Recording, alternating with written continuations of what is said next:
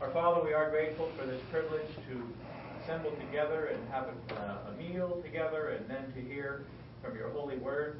We thank you for Brother Larry and his teaching ability. We just pray that our hearts may be blessed and challenged and instructed this morning uh, on this uh, topic.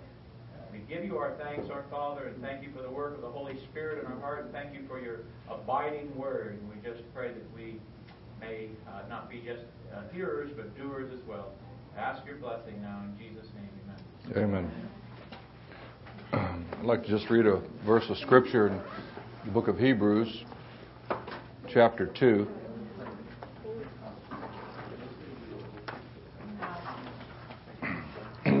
Hebrews chapter 2.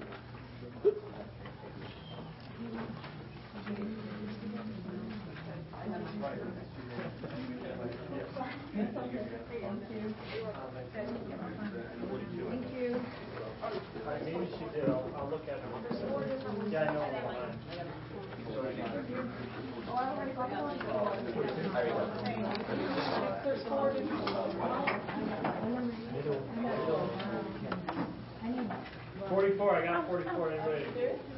Yeah, there's four different readings. Two forty-four. I, if you have the continue one. Ooh, A plus student. Yeah. Yeah. Teacher's pet, et cetera, et cetera. But she came through the uh, ward girl smoothies, No, you don't. right? You don't have. Thank no, thank you. Trying to quit. Um, through the ward girl to the smoothie place. Where's 42? Well, who's her brother? Raymond. Ro- Rain, Rainheart, Not Rainheart, continue Reinhardt. forty-four. Rainheart. Yeah, but that's where they came from. Is that right? Yeah, This is part one. yeah, for sure. Anyway, but they had issues. The papers couldn't. Yeah, I know. Couldn't get back in the country or whatever. Yeah, yeah. Texas, they were Texas. You got the continue. Yeah. Got it. Yeah. Political asylum Yeah. from Venezuela. Yeah. I think her dad was like uh, something big in, Yeah. in the army. What's her name again? Elena? No. Yeah.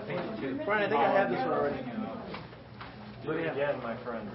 How many sheets is 41, 42? He doesn't pay attention. They're in numerical. They're in numerical sequence. We will be beginning on page 43. 43. We'll start with page 43 when we start with that particular handout. When everybody gets the handouts handed out. Get it, hand it, hand it out. All these Christian people love handouts. Always. Like Democrats.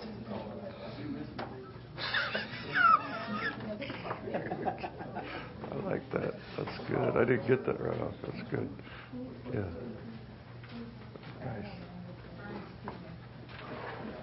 Hebrews chapter 2, verse 5 For unto the angels hath he not put in subjection the world to come whereof we speak. But one in a certain place testified, saying, What is man that thou art mindful of him, or the Son of man that thou visitest him? Thou madest him a little lower than the angels. Thou crownest him with glory and honor, and didst set him over the works of thy hands. Thou hast put all things in subjection under his feet. For in that he put all in subjection under him, he left nothing that is not put under him. But now we see not yet all things put under him. But we see Jesus, who was made a little lower than the angels, for the suffering of death, crowned with glory and honor, that he, by the grace of God, should taste death for every man.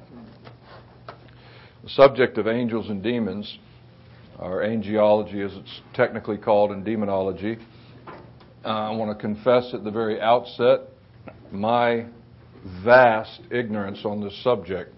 It's not one that I uh, completely or fully understand.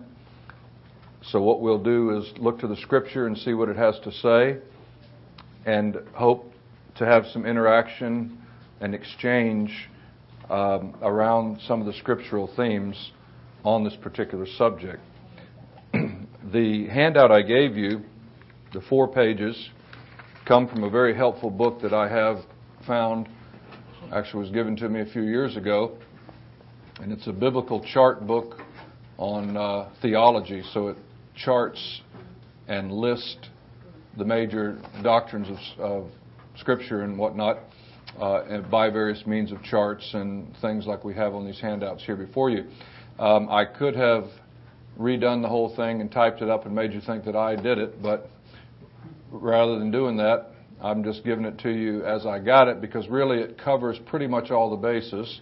And like uh, anything else that has the touch of man on it, you may find things here in which you don't agree with 100%, but it gives us a good basic outline on what the Bible has to say about angels and about Satan and demons and so on, which I'm sure will generate uh, some discussion.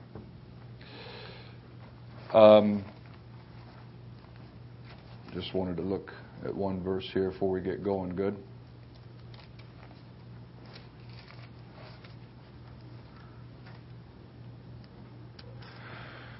Angels. Basically, uh, in definition, angels, the, the word is a very uh, generic kind of a word that means messenger, if you look at the Greek word. And so, various places in the New Testament, particularly, and some in the Old, it is translated um, by various terms or used, the same word is used in different ways. So, for instance, there are a few times in the New Testament where you'll have it used of men, of just you know, pure individuals. You'll have other times where it's used in a way that seems to indicate uh, a departed spirit of an individual. Um, you get an example of that in the book of Acts, for instance, if we look there. Acts chapter 12. When you remember the when Peter was delivered from prison and came back to the house where they were praying for him. And in Acts chapter 12, 15, when the when the, the woman named Rhoda came to the door and came back, and Peter stood at the gate, she went in verse 15 and said, Thou, and told them what had happened. They said, Thou art mad, but she constantly affirmed that it was even so. Then said they, It is his angel.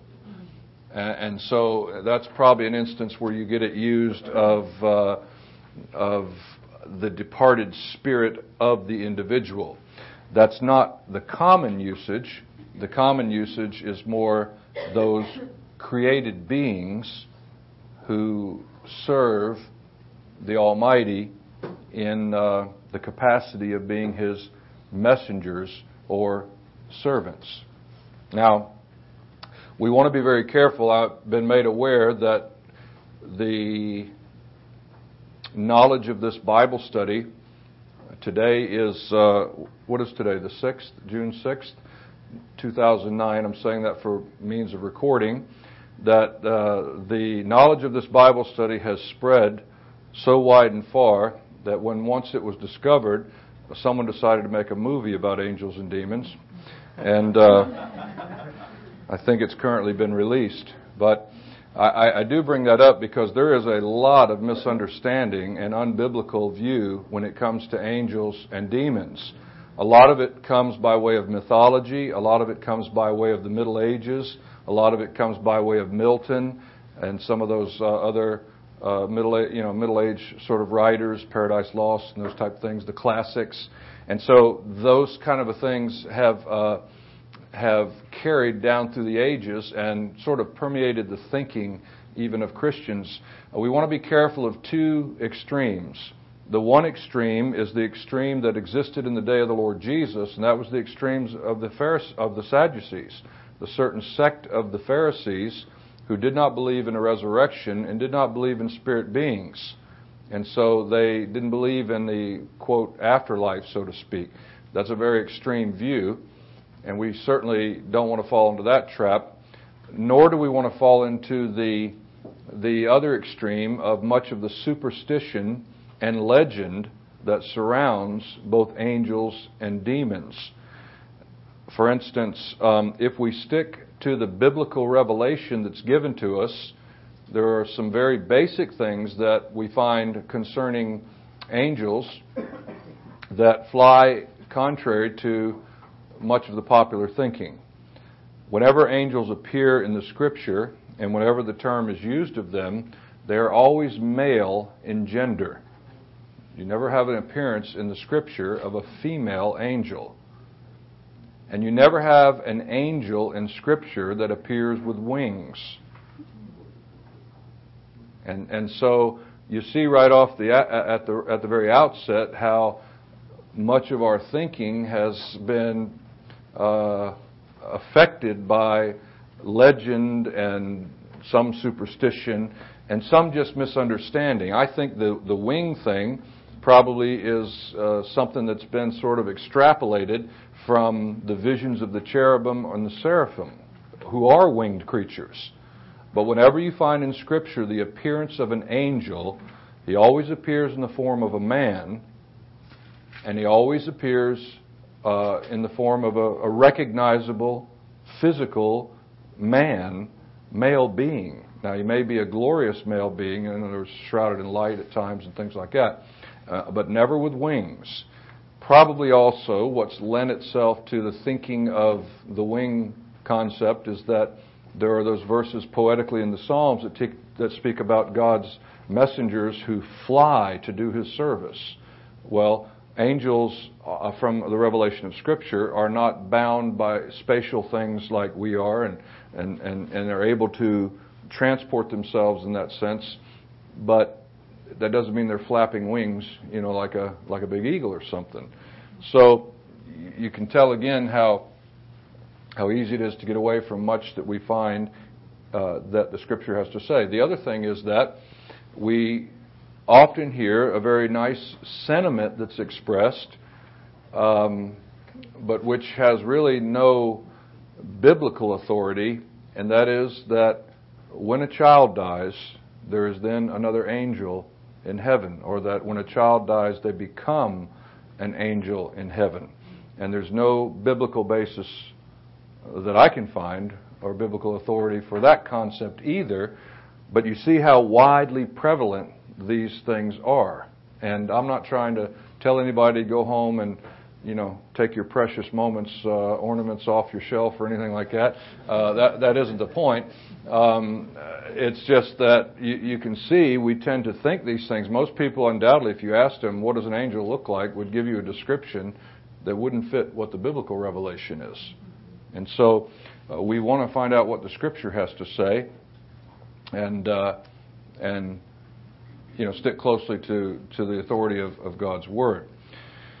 Angels, um, as you'll note on our sheet, were created as holy beings. Uh, Colossians chapter one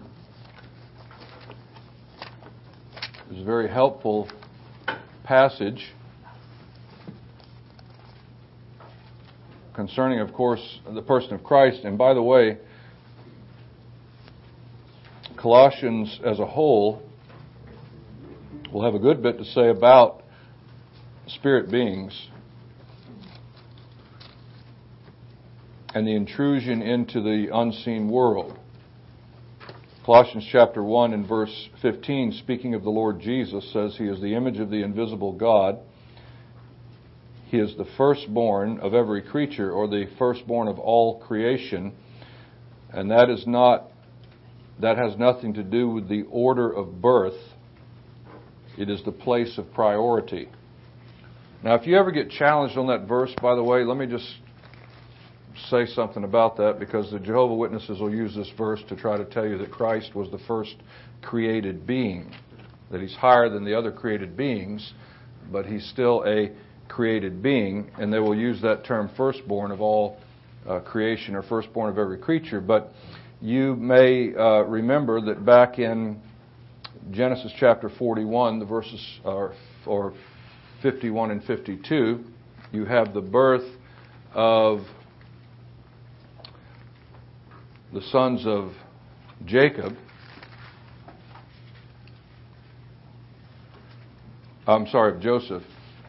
Joseph called the name of the firstborn Manasseh. And then in verse 52, the name of the second called he Ephraim. That's Genesis 41, uh, 51, and 52. And then if you cross reference that with what you have in Jeremiah chapter 31, Jeremiah chapter 31 and verse 9, you'll read these words Jeremiah 31 9. They shall come with weeping and with supplications will I lead them. I will cause them to walk by the rivers of waters in a straight way wherein they shall not stumble. For I am a father to Israel, and Ephraim is my firstborn. You see, Ephraim was not the firstborn as far as the birth order was concerned. But God says, Ephraim is my firstborn. And you find that principle elsewhere in Scripture, God bypassing the, the natural firstborn to give the priority to one who was born after that. You get it with Jacob and Esau, you get it in various places in Scripture. So the term firstborn is not really a, a, a birth order thing in, in some instances. It refers to the place of priority, the place of preeminence, which in the context obviously is what it's talking about the Lord Jesus there. He's the firstborn, he's over all uh, every creature. And then that's defined in the context, isn't it? For in verse 16 of Colossians 1, for by him were all things created. Well, if he created all things, everything, then he is uncreated. If he's uncreated, then he's obviously deity. So he was uncreated. He created all things uh, that are in earth, visible and invisible, vi- invisible, whether they be thrones or dominions or principalities or powers all things were created by him and for him. And so these different categories that are listed thrones, dominions, principalities, powers, varying degrees of created beings, good and bad, all were created by him. Uh, Genesis chapter 38, I'm sorry, uh, Job chapter 38. If one of you men would get to Job chapter 38 and read verse 7, it would be helpful. When the morning stars sang together and all the sons of God shouted for joy. the morning stars, say, say it again, will you? Quote it again. Sang, when the morning stars sang together and all the sons of God shouted for joy. The sons of God shouted for joy. Um, keep that place there, and somebody, if they would, read Job chapter 1 in verse 1. I'm sorry, verse, uh, verse 6. Now there was a day when the sons of God came to present themselves before the Lord, and Satan came also among them. The sons of God. Now, who are the sons of God there?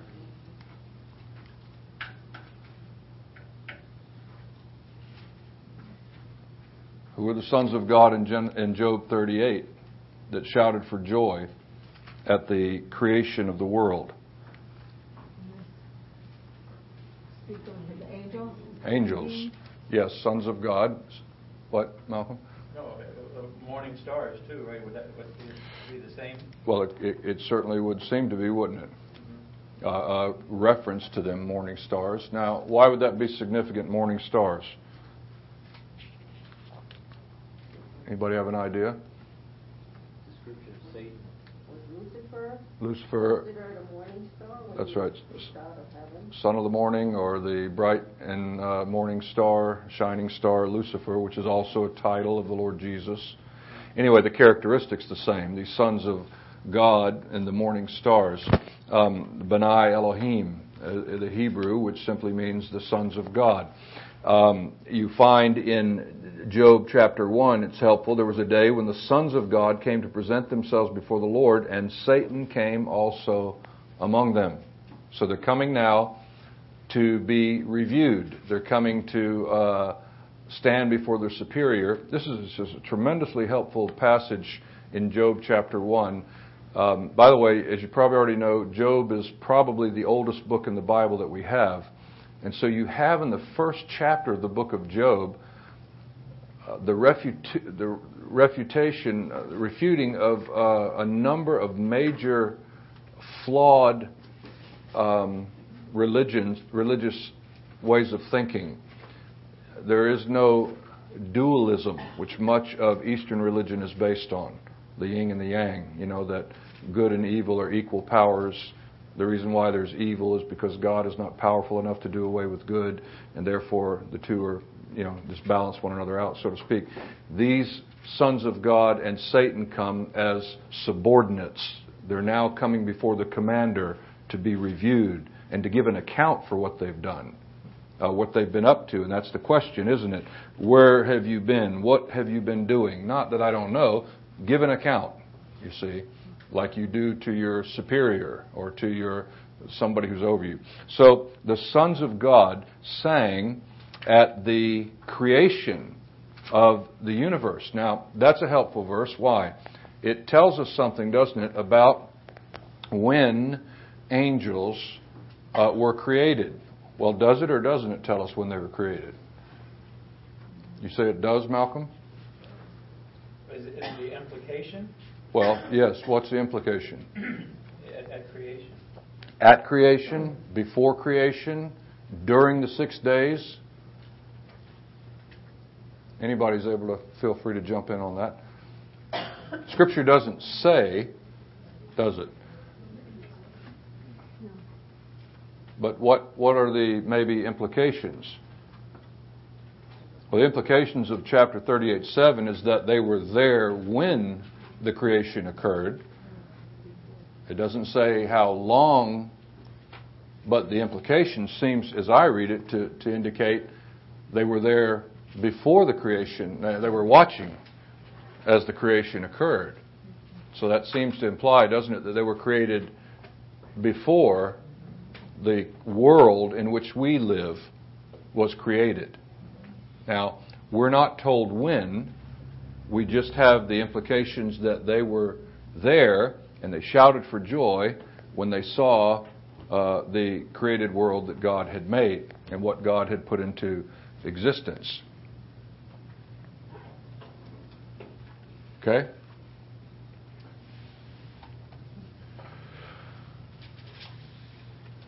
Keep that in mind because that'll be helpful when we begin to think on the subject not only of angels but on the subject of, of demons and uh, the subject of demonology. Now, there are obviously in Scripture, the revelation that is given to us are there are varying degrees of of angels. We have in Ezekiel chapter 1, for instance, the cherubim that are mentioned.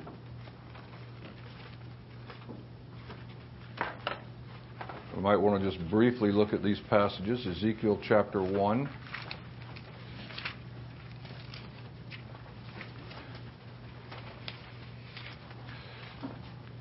They are called the, the living creatures. Their appearance is described for us.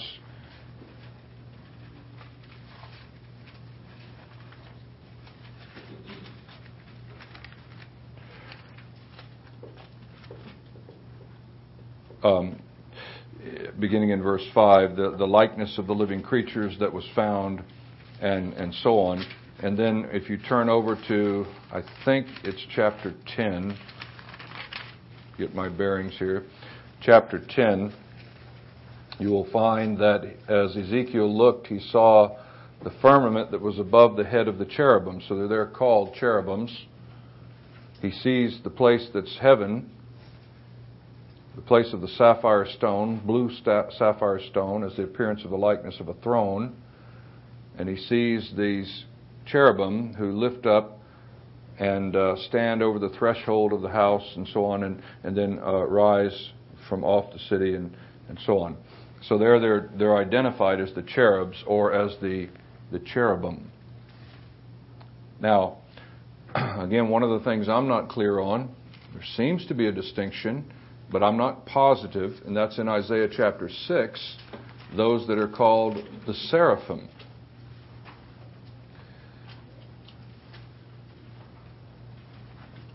In, in Isaiah chapter 6, these uh, burning ones, Isaiah sees the Lord high and lifted up and so on. It says in verse 6 Then flew one of the seraphims unto me having a live coal and so on. The description of the seraphim is given in verse 2. They had six wings and, and so on. Now, this is one of those areas where, you know, are they the same as what's in Ezekiel? I don't know. Maybe they are, maybe they aren't. Maybe it's a category distinction.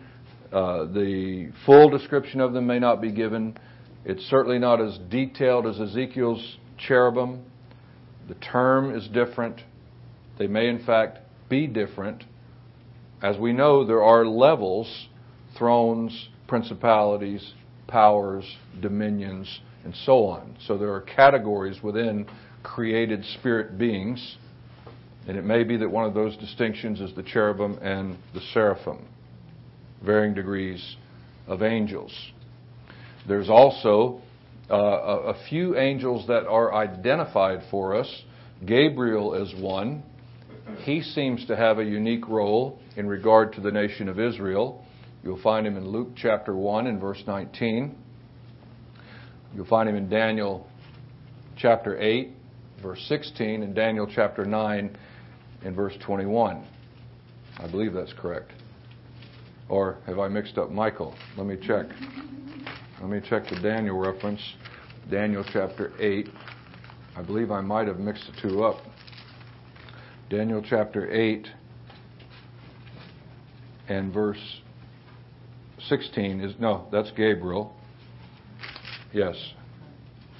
And Gabriel is in 921 as well. You'll get Micah in Daniel 10 and verse 13. Michael is called the archangel. So he seems to be the highest because ark means like number one. You know, ark is uh, the word, the term that means first, first in order or, or number one. And so you have Michael, you have Gabriel, you have the archangel connected with uh, a number of things in the New Testament.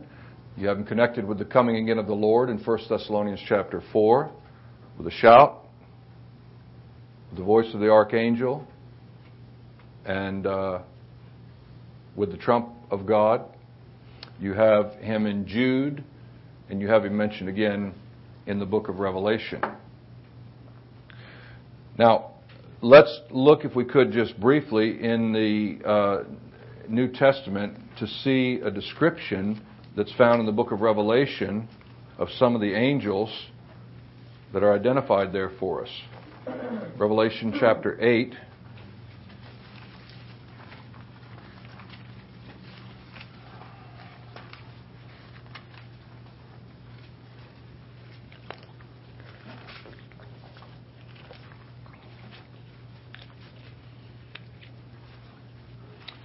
Revelation chapter 8, I saw, verse 2, seven angels which stood before God.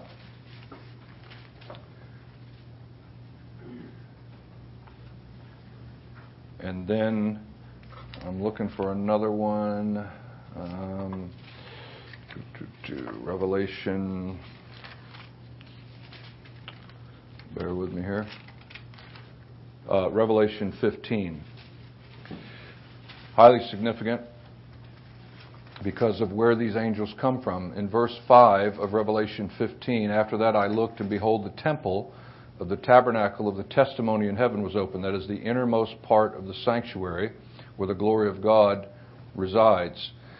And, seven, and the seven angels came out of the temple having the seven plagues, uh, clothed in pure and white linen, and having their breasts girded with golden girdles. Now, why is that significant, or what does that trigger in your mind, if anything?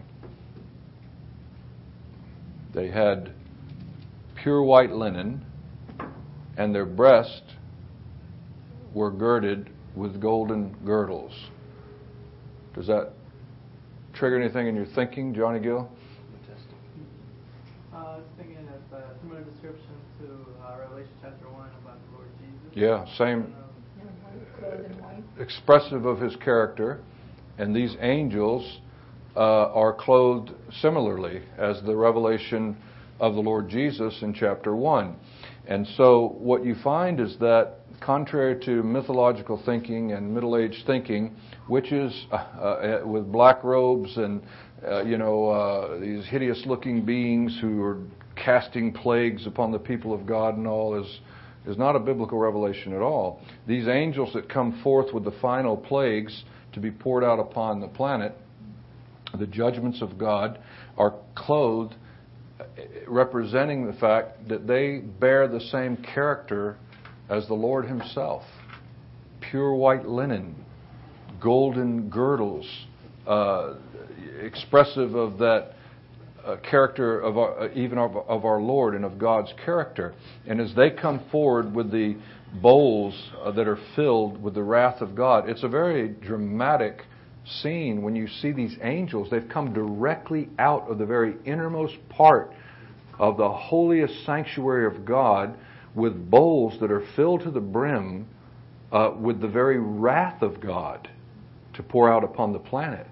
But when they do that, it is in a character that expresses God's holiness and even his restraint, the golden girdle holding in the emotions, if you will, around the breast, as it says. And, and, and so it's a very uh, important biblical concept and a biblical vision of what these angels uh, appear as and how they appear and how they look and what their character is. And so it's always helpful, isn't it, to see uh, what the Scripture, the insight it gives us. Now, um, their function in the Old Testament, uh, there are various scriptures that will talk about what their functions are in the Old Testament as the messengers and servants of God. Uh, there's one thing I want to qualify here on this page.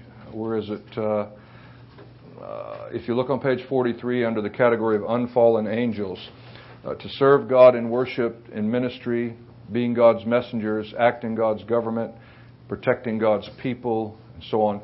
Uh, the second one, uh, reveal truth, Galatians 3:19. Now, I want to carefully qualify that. What's we, we need to understand what he's talking about. Galatians 3:19 talks about the giving of the law at Sinai, where the angels of God were attendant.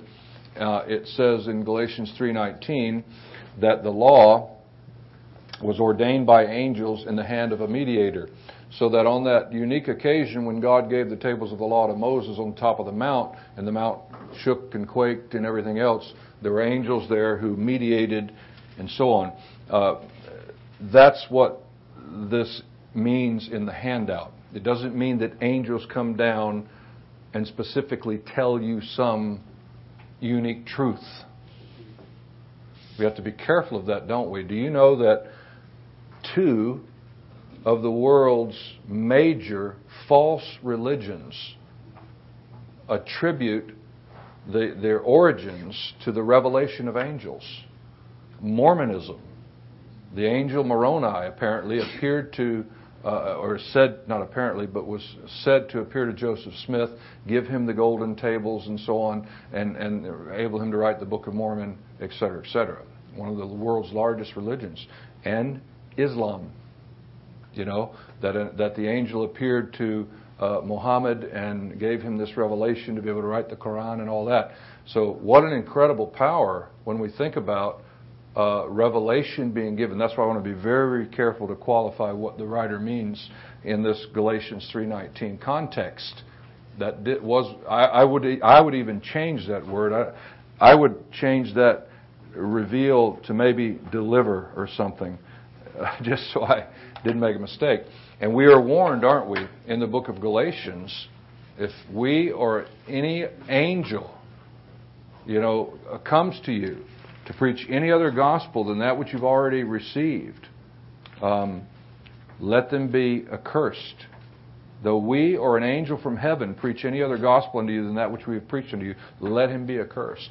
So it is, it is worth noting, isn't it, that these false religions uh, both would trace back the revelation given by angels to them to begin those, those religions. Um, we find the angels very active in the, in the book of Acts, and we find them somewhat active in the Gospels, but it seems to be more so in the book of Acts.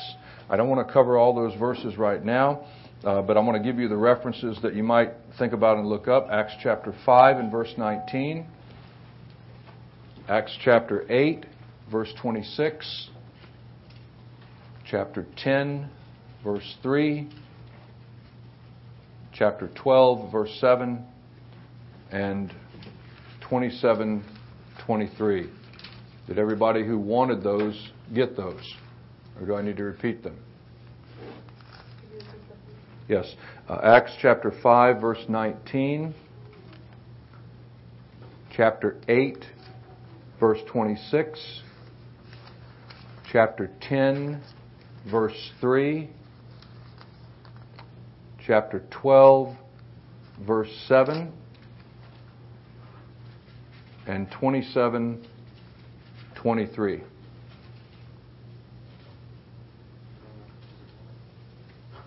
Those references of what, Larry? That's activity of angels in the book of Acts. But somebody could use that, right?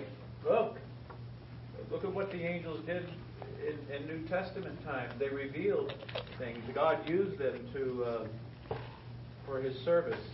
Surely He could reveal some new religion to me, and I could start it and deceive many. Well, I would refer two things. I want to take that up in just one second, and I want to go back to the Galatians passage to deal with that. If it's a new religion, then that would be disqualified by what you have in Galatians chapter 1. But one last thing that I want to turn to before we uh, open it up a bit for more discussion and questions that I have is um, the function of angels in the age of the church. And I want to turn you to two primary references that are very important. Ephesians chapter 3, one you know I'm sure already, in verse 10. One of you men read that if you would. You get there? Ephesians 3:10. to the intent that now the manifold wisdom of God might be made known by the church to the principalities and powers in the heavenly places. Yes. So that um, the principalities and powers, these created spiritual beings, excuse me, who are in heavenly places, might understand and learn the variegated, the manifold wisdom of God uh, by the church. That the church is a, a university for created beings. That is they that they are that one of the major activities get this that one of the major activities of spirit beings today is observing the church. In a sense, I think it would be safe to say when we gather together, they are in attendance. They are observing. Now that's important because when you back up to what you get in 1 Corinthians chapter chapter 11 concerning the subject of headship and the visible display and the symbolic display of that headship, you have this verse in chapter 11 in verse 10 that says, For this cause ought the woman to have power or a symbol of authority on her head because of the angels. Now, I want to tell you that if I only had that one verse, to me, this is one of the most powerful verses in this whole passage on the, dis- the symbolic display of the covered head of the woman and the uncovered head of the man. If you didn't have any other verse in the whole New Testament that dealt with that, that one there, you got a tough time getting around that because one that removes everything out of cultural context, doesn't? Angels don't have anything to do with cultural context. And it also um, tells us there is a reason why God says that the woman uh, is to uncover her head and the man I'm sorry, that the woman is to cover her head, and the man is to uncover his head because of the angels. Now, what does he mean? Well, I want to make that little bit of a leap, but not too strong of a leap, too far of a leap, to go back to what we had in Ephesians 3, where the principalities and powers learn by the church the manifold wisdom of God. So, what they see, because, see, he's going to take this whole subject of headship back to creation and the order of creation. That's what he's just talked about. You see, in verse uh, 7 uh, and 8 and 9, he talks about the order of creation. The man uh, was not created for the woman, but the woman for the man. The man is not of the woman, but the woman of man. He's talking about the order of creation, order of creation, order of creation. God created everything in an order, right? Then what happened? Everything got out of order. The woman assumed a place of headship that God did not intend. The man failed to take his headship as God did intend. And sin entered in. The woman, this is the way I like to describe this, by the way. Watch this. The woman stepped out from under the authority of the man. Now, through redemption, symbolically, she places herself under that authority. See? That which she stepped out of before and acted independently, symbolically as the church gathers, she now says, I'm recognizing God's order. And the spirit beings who watch in attendance see that order. And they realize that what got out of order when sin entered in, through redemption, God has taken those rebels and they now submit themselves. The man uncovers his head and takes his rightful place of headship. This is symbolically. And the woman covers herself and takes her rightful place of subjection symbolically. Now, I don't care which symbolic truth it is Lord's Supper, baptism, head covering. Obviously, all of those symbols are to have a practical reality, aren't they? And unfortunately, that's not always true, but that doesn't negate the practice. It doesn't negate the practice by saying, well, you know, you don't really take your headship or you don't really take your place of subjection. That doesn't obviate the, the, symbolic practice. We should live that out in our daily experience. What headship means as a man, what subjection means as a woman, and so on. But anyway, that's a, a powerful verse, isn't it? That when you realize this New Testament function of angels in the church. Excuse me. That'll wake you up on the tape. Um, I'm going to stop for there because uh, I am. And we want to now discuss some of these things. I'm sure you have questions or maybe comments or contributions, and we want to we want to give time for those. Said here that the unfallen angels deliver truth, right? Yeah, at least they did in that instance, okay. which is referring to the giving of the law. When, when I when I think about delivering yeah. or revealing, how yeah. it's said there, I think of the Holy Spirit. Mm-hmm. Why? That's why it's not a good word. Deliver, reveal. I don't like that word in either case. Yeah, it it was ordained at the hand of angels. It really they when I say deliver, it was like um, they didn't write this, but they handed it. You see, that's kind of the way I envision what happened with the law. They were there in attendance to mediate. They didn't themselves give it. Does that make sense? Yes, it does. Yeah. So I don't know that even delivers the best word, but when I say delivered, to give that which was already a revelation over. Does that clarify that a bit? Yes, it does. Well, Moses, Moses says in Deuteronomy that the law that he had in his hand was written by the finger of God. Yeah. So. Oh, no doubt on the tables. Yeah, yeah. received were written by the finger of God, but how they were received or delivered, I guess. it was- Well, see, part of the argument of Galatians, which I don't necessarily want to get into all that right now, but part of what he's arguing in Galatians is that, um, you know, in the Jewish mind, there was nothing uh, that was superior to the law. You know, that was the very finger of God that wrote on the tables and so on. But what he's arguing is that um, the law was given by the hand, ordained by angels in, in the hand of a mediator. And a mediator is not a mediator of one. In other words, it's a go between between two parties, but God Himself is one. So the promise was given by one. The promise is greater because there's no mediator involved.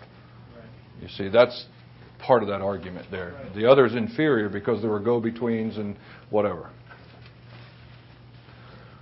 Now, back to part of what the question Malcolm raised, which is a question I certainly have. Uh, and if we look at that passage as late as Acts chapter 27, you find Paul saying to the men on the ship, And I recognize too, I want to recognize at least, while not everybody would, that Paul was an apostle and the apostles did things that not everybody did, and they had powers that not everybody had. And that's borne out by Scripture because uh, Paul could say, and the writer to uh, uh, Paul could say in 2 Corinthians, that the signs of an apostle were wrought among you. Now, if they were the signs of an apostle and anybody could do them, then there weren't, wasn't any uniqueness to them. So they could do things other people couldn't do to verify that they were apostles. Okay, but that was before the scripture was complete. But anyway, back in Acts chapter 27, 23, you read Paul saying, For there stood by me this night the angel of God, whose I am and whom I serve. Now, I didn't mention the distinction, very critical distinction in Old Testament, that you have to contextually look at uh, the angel of the angel of the Lord and just angels. Because the angel of the Lord, most of the time in Old Testament, seems to be a pre incarnate revelation of the Son of God. Uh, there are many scriptures in the Old Testament that indicate that the angel of the Lord was deity. Okay? But having said that, when you come now to this passage, Paul says, There stood by me this night the angel of God, God, whose I am and whom I serve, saying, This is what the angel said, Fear not, Paul. Thou must be brought before Caesar, and lo, God hath given thee all them that sail with thee. Wherefore, sirs, be of good cheer, for I believe God that it shall be even as it was told me. Now, I know that Paul was an apostle. I make that careful distinction in my own thinking.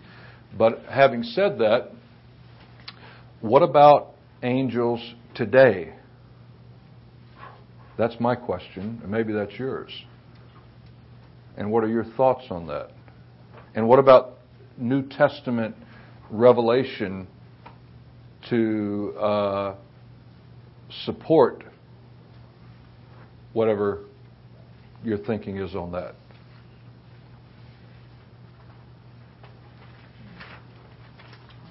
Mary, are you referring to uh, Hebrews um, 13? That would be a good one to think of. Where you talk about entertainment, angels unaware, that you try to entertain strangers? Well, that would be a good one to think of, wouldn't it? Um, Hebrews chapter 13 says, Be not forgetful to entertain strangers, for thereby some have entertained angels uh, unawares. Now, whether he's making a historical reference to say, look what happened back then, they thought it was a man or whatever, but it was actually angels, um, is your thought that that's still a possibility today? Is that your. Um, I, you know, I guess I, I, I never had an experience, but Yeah. you always hear about, you know, missionaries having certain experiences that Yeah. they saw someone help them out and then let someone never they or something like that. So I heard stories, but many of you will remember Frank Haggerty, who's with the Lord now. And Frank uh, was in Bolivia for years as a missionary. And I remember once when we were studying years ago up in uh, Pennsylvania, and Frank uh, asked for the tape to be turned off at the time. And he just wanted to relate to us two very unique experiences he had. Uh, and since then, those have been, I think, also written in a book, one of the books Bill McDonald wrote about. But one was about a time when he and a fellow missionary were poisoned in a certain village. And uh, uh, somebody pointed out to them an antidote, you know, which was some goat's milk and whatnot. But then the whole thing revolved around the fact that whoever this man was was this tall, very descriptive fellow, of which, uh, when they started looking around, there was nobody anywhere around that village that even closely resembled the description of this man, you know, that saved their life. And there was another incident on a train where a very similar thing happened. Well, there was no doubt in Frank's mind that it had been a visitation of God. And I've heard other missionaries say the same things. I certainly wouldn't want to deny, well, by angels, yes. You know, and I say visitation of God, I mean by uh, angelic beings. Um, I have there's there's puzzling things that happen. Um, I'll tell you one personally that happened. It was with my uh, actually with my wife when our kids were young, and you know they were running around. We had a three almost three in diapers at one time, and uh, I was a young preacher, and we were struggling to get along and everything else. And Wanda didn't get out of the house much, and I remember she was particularly bothered by the fact that you know she really at that time you know how life is she didn't have much contact with other folks that she really wanted to witness to somebody and just you know was very limited there home watching kids and whatnot anyway um, we used to get this call forwarding to the house from the chapel and I got a, I used to get all kind of calls during the night and whatnot but I get this call by this woman and she said uh,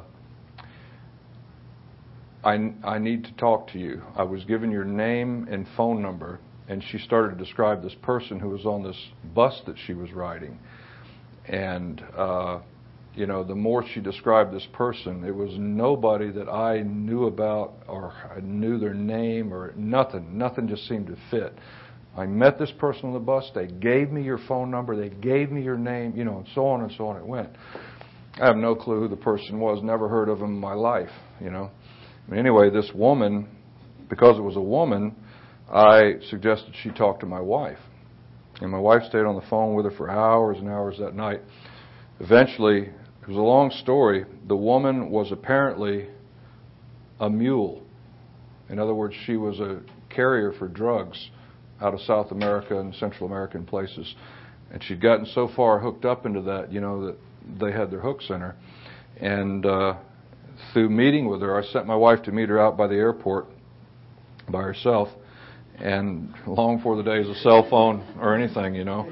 And uh, anyway, the long and short of it is, the woman came to know the Lord, and then eventually, miraculously, got out of what she was involved in.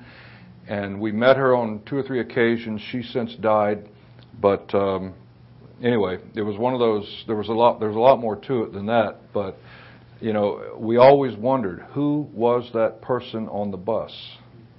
You know, that gave this person our phone number and name and you know, I don't know. I don't know how to answer that. I really don't. But I mean, we always wondered. You know, so um, I. I am one who wants to uh, always exercise a great bit of caution dealing with subjective things and things that go beyond the pale of thus saith the Lord. But I'm also not one that wants to say this can never happen. Does that make sense? So, what? Anybody else have any thoughts or questions on this It seems subject? that, um, like a lot of instances that you mentioned, that you see of angels like now. Yeah. Like I, I don't know some have read the book, um, like from Voice of the Martyrs, like Jesus Freaks, Fox Book of Martyrs, those kind of books. Like you have like an example of like Richard Wurmbrand, who was like in Romania. Tortured for Christ? Yeah, Yeah. tortured for Christ. Yeah. So you have like, uh, I mean, one after another examples of those who are either persecuted or tortured, or like Richard Wurmbrand being years under an underground prison, being tortured for Christ, and and um, he was approached by an angel or something. Yeah. And um, he would then find like love for his uh, being captured, and then some of them would actually get saved. So I mean, there's some role of um, you know persecution or that level of faith. And some, You know, Larry, w- I'm sorry. Were you finished, Lindsay? yeah. I'm, I'm sorry. You know, um, we live in a day and age in a society where, uh, man, I talk to people, young people, and uh, when me and Tammy start trying to angle in, you know, some sort of witness, they speak of, oh yeah, have a guardian angel. Mm-hmm. And, you know, and talking about this, at least for my my own heart, we have to be, or I have to be careful because the angels, in my opinion, and from the Word of God, had nothing to do with my salvation. Yeah. And what keeps me, by the grace of God, where He has me, it's because of the Holy Spirit. Absolutely. And um, that's why I asked, deliver truth, Yeah. uh, reveal truth, or guide me. Yeah. Because I, we don't want to take credit from the uh, Trinity of God to the angels and these protective beings and uh, give them a, a, a, a position of of preeminent authority Yeah. where it, you, you know what I'm trying to say? I do. I think that if I can rephrase a bit or maybe amplify on it a bit, um, expand, you, I think what you're trying to say, and this is what I see in the New Testament, that the thrust of the New Testament is not a dependence upon angels and this type of thing, uh, but it's upon the Lord, His salvation, His Word, His indwelling Spirit. Correct. While I say that, when you read, for instance, in Hebrews chapter 1 and verse 14, uh, it speaks of the angels and it says, Are they not all ministering spirits sent forth to minister for them who shall be heirs of salvation? So there apparently is a ministry that they have, but it isn't clearly revealed what exactly that is. It, you know, they, but maybe that's purposeful so that our confidence and dependence isn't placed upon that. On the angels. Yeah. Correct. I don't. Yeah. Well, I, I think I think nowadays, like, especially in the uh, in the unbelieving, unregenerate world, there's media and Hollywood fuels this idea, you know, of worship of spiritual beings. Yeah. Anything to not subject themselves to a God of order, and Yeah. a God who has a holy standard.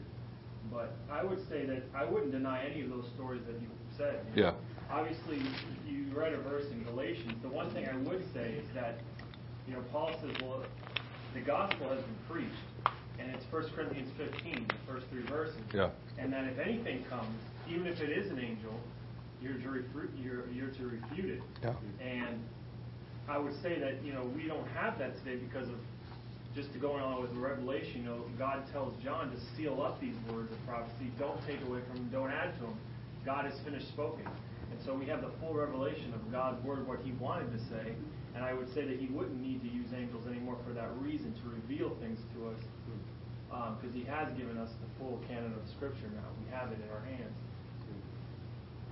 Well, I- think it's good that we looked at that Hebrews passage because it very clearly says, both in chapter 1, verse 7, who makes his angels spirits and his ministers a flame of fire. They're his ministers, his angels, that he sends out, according to uh, 114, uh, sorry, 114, uh, to minister for those who will inherit salvation, right? So, like Daniel, who prayed to the Lord for guidance, for it, for for not- for understanding, the Lord sent Gabriel. So he sent an angel, but his dependence was on the Lord. And so we don't want to, like you say, diminish the min- the valid ministry that they have. But we look to the Lord. We're not looking to angels. Yeah. But He definitely uses those angels, right? But there's um, uh, obviously a, a, a, a real danger and caution that we should have in in trying to read into those things more than we really have the knowledge for. I, I think that's what John says in 1 John 4, right? Uh, Do not believe every spirit, beloved, but test the spirits whether they have God. Because many false prophets have gone out into the world. And by this you know the Spirit of God. Every spirit that confesses that Jesus Christ has come in the flesh is of God. And every spirit that does not confess that Jesus Christ has come in the flesh is not of God.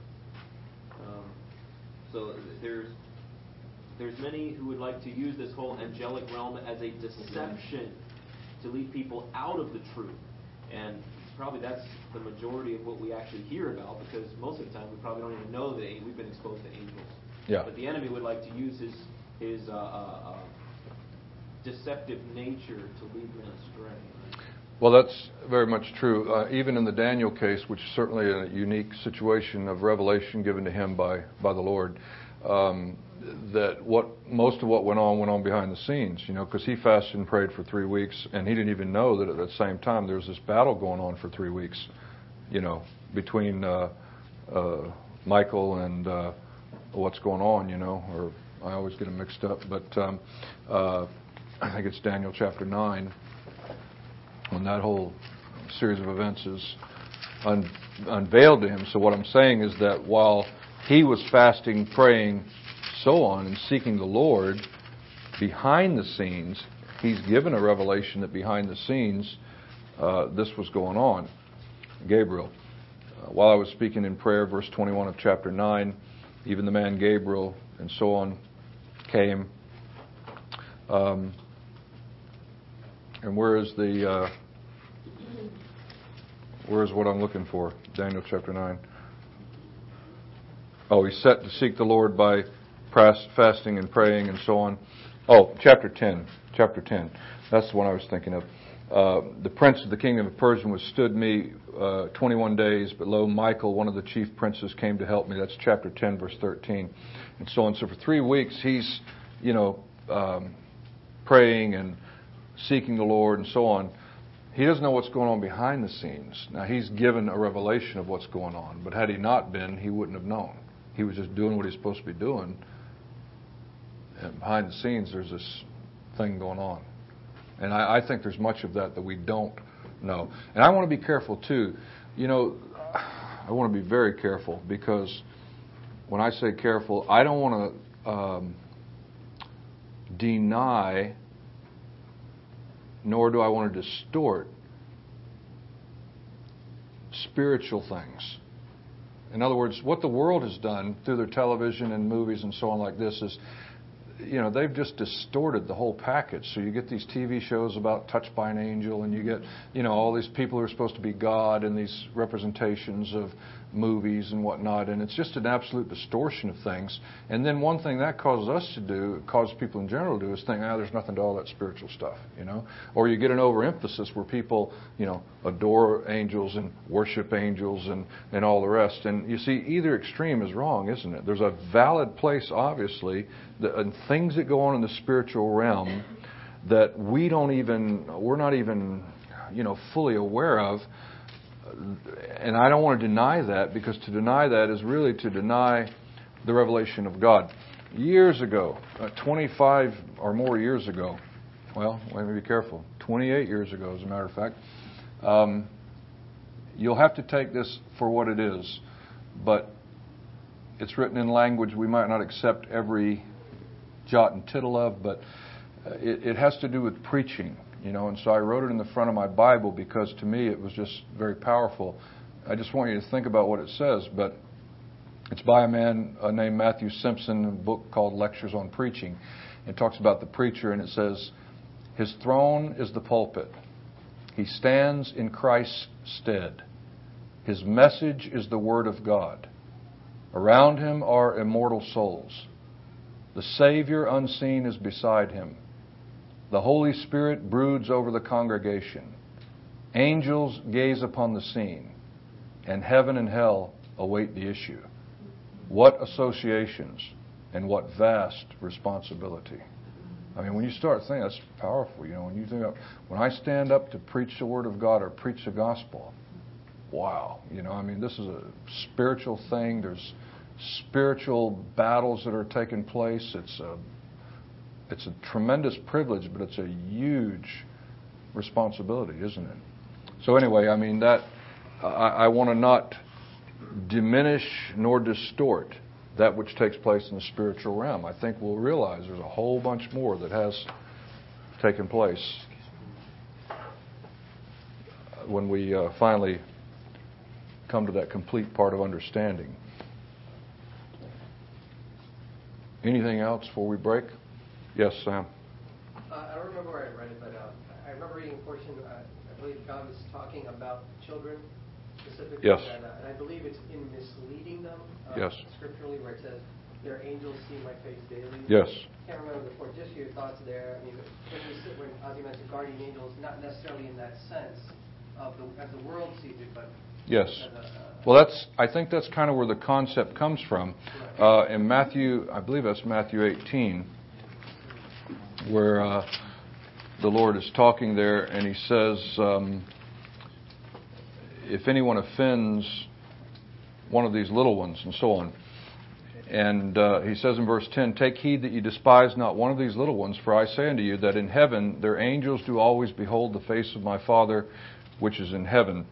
Again, there's a little bit of uh,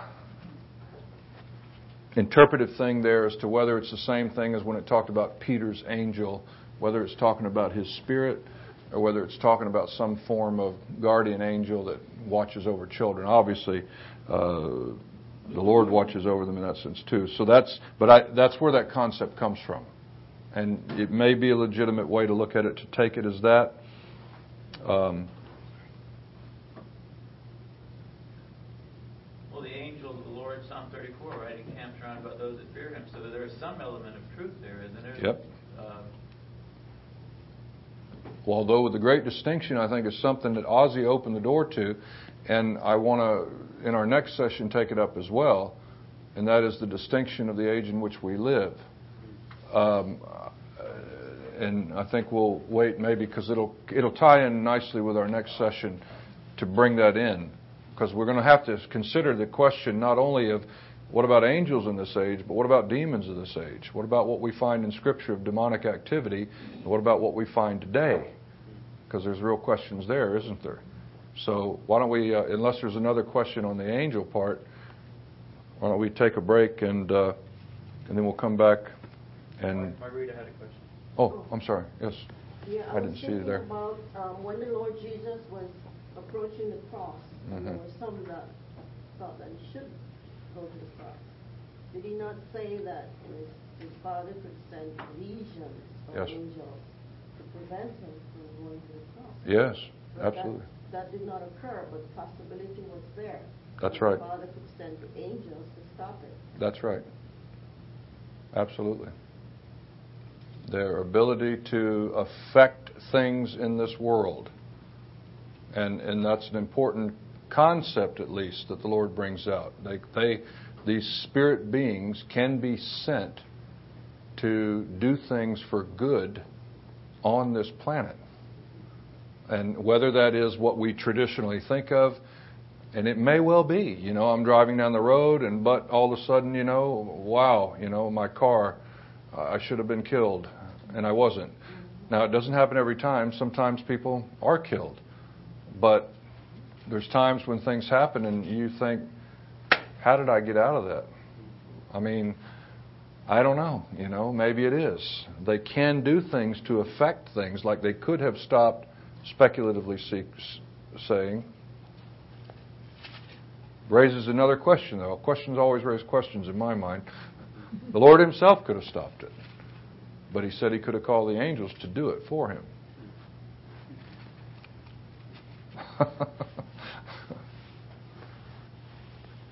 and uh, the same when you come to the book of Revelation.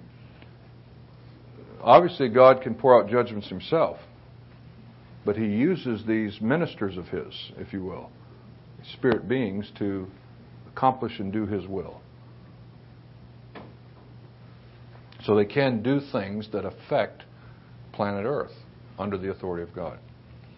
And by the way, um, well, we'll wait till the next session. It's a lot of this dovetails together, and I, I want to bring it in at the next session as well. So, uh, Uh, are there other questions or comments on that? I think that I think what you just said is key to remember is that even if it is demonic activity, just in the case of Job, that they're still subject to God. And even though it seems like, well, Satan pulled the wool over God's eyes, look what he did. He even says, well, the second time when he comes, well, you incited me to go against him. But in the end, God gets the glory, right? Yeah. And so even though Satan didn't know what was going on, you know, he was used for God's purposes. Absolutely. And under authority. You can go this far, no further. You know, and then the next time you can go that far. So he has limitations. He's a limited, finite being, unlike God.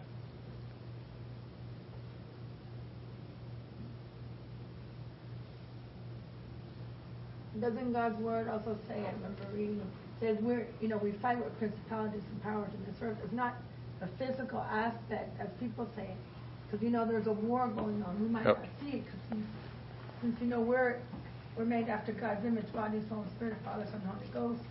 The Lord says, you know, for us to, you know, be on our guard, because our, war, you know, our, this is not our home. Our home, you know, is in glory. You know, we're pilgrims passing through on our way. And that, you know, that, that some of us, you know, might not, like I said, some of us not, not be aware. There is a spiritual battle going on. Absolutely. Because Satan wants, you know, he's a power, he's a prince of power that's there. He wants to take man. Since he destroyed, he deceived Eve, and then because, like you were saying before, she took instead of the man taking his position, she took his position, and the order was reversed.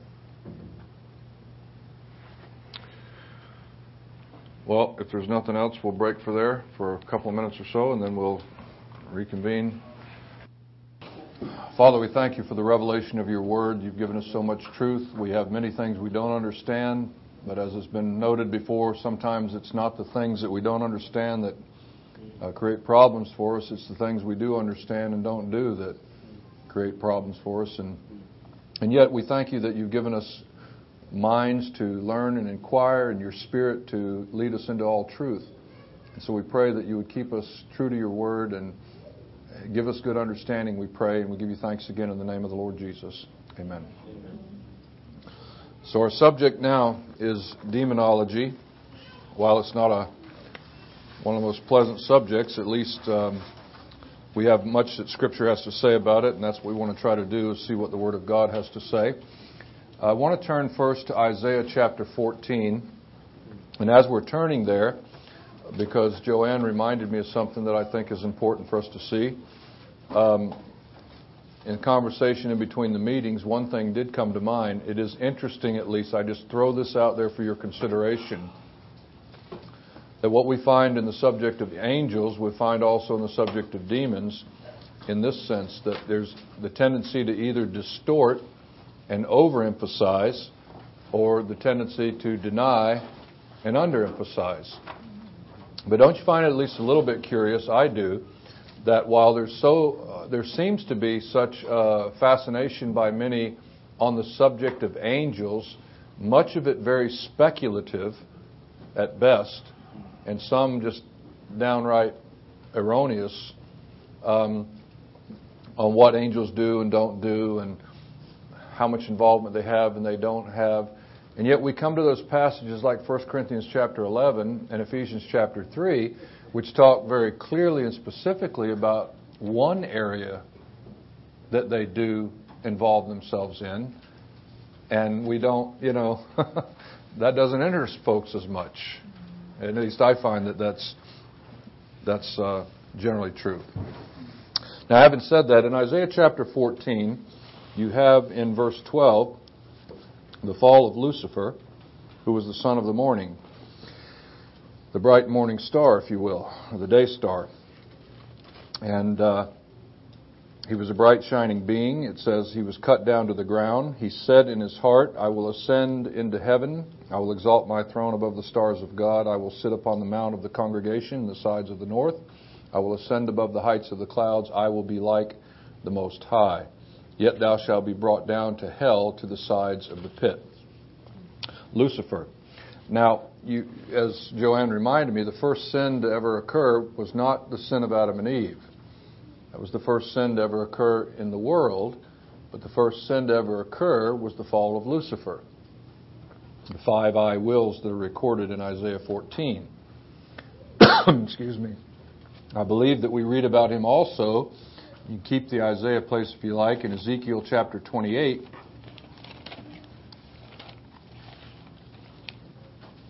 While the prophecy is against the king of Tyre or Tyrus, it seems to extend beyond him because it says in verse 13 of Ezekiel 28, Thou hast been in Eden, the garden of God. Every precious stone was thy covering. I won't read the entire description, but I, I think it's important to note in Ezekiel 28 three or four things about Satan. That he was full of wisdom and perfect in beauty. That the precious stones were his covering, and they're listed. And if you'll notice, there's at least some striking similarity between the precious stones that adorned him and those stones that were part of the garments of the high priest. He was a musical being. The workmanship of thy tabrets and of thy pipes was prepared in the, in the day that thou was created. He is called in verse 14 the anointed cherub that covers. So it seems, here's where again my, when you asked about the classification of the cherubim and the seraphim, I believe that we, we can refer to um, Satan, who was at once he was the anointed cherub that covers. So around the throne of God there are four cherubim. he was the fifth cherub. He was over them. Of all the created beings, Lucifer was the first. He was the anointed cherub that covered. He was above the other four. And so his position was next to God's as far as a created being was concerned. And then he fell. And so um, he sinned. Now, that raises huge, huge questions of which we won't have the time nor purpose to go into today. But um, two questions at the outset. One, if he was in Eden, and that's a literal statement, if that's a literal statement, when was he in Eden in this condition uncreated uh, or unfallen here that is described in Ezekiel 28? And um, along with that, the reason why I even raise that, it's not our purpose to study Satan himself today, but we have to ask ourselves the question, don't we? Where do demons come from? And we really don't have an absolute definitive answer of where they came from. They may well be fallen angels. I mean, I don't know any other way to describe, you know, where where they came from. Um, which brings us another question: If demons are fallen angels, in other words, we have a group of angels that followed Satan in a rebellion. And then we had a group of angels that didn't follow Satan in that rebellion. Okay? Then is it possible for the ones who didn't follow in the rebellion to rebel now? No. You say no. Why? Well, because they could have rebelled, or they would have rebelled back then. Agree or disagree?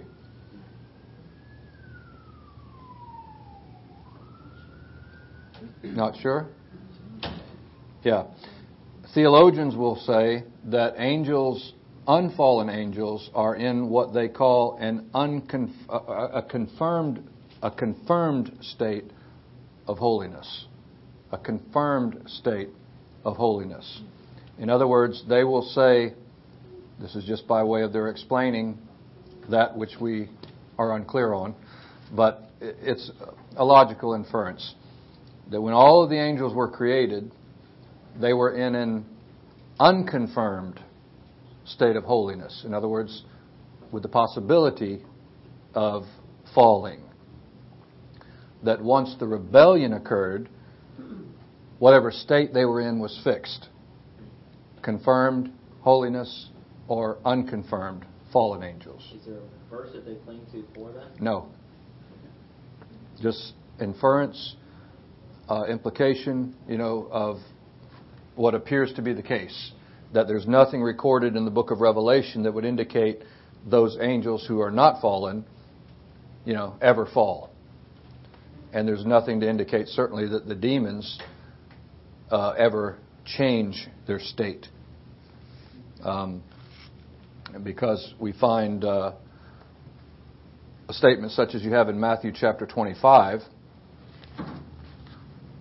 which says there, Matthew 25, 41.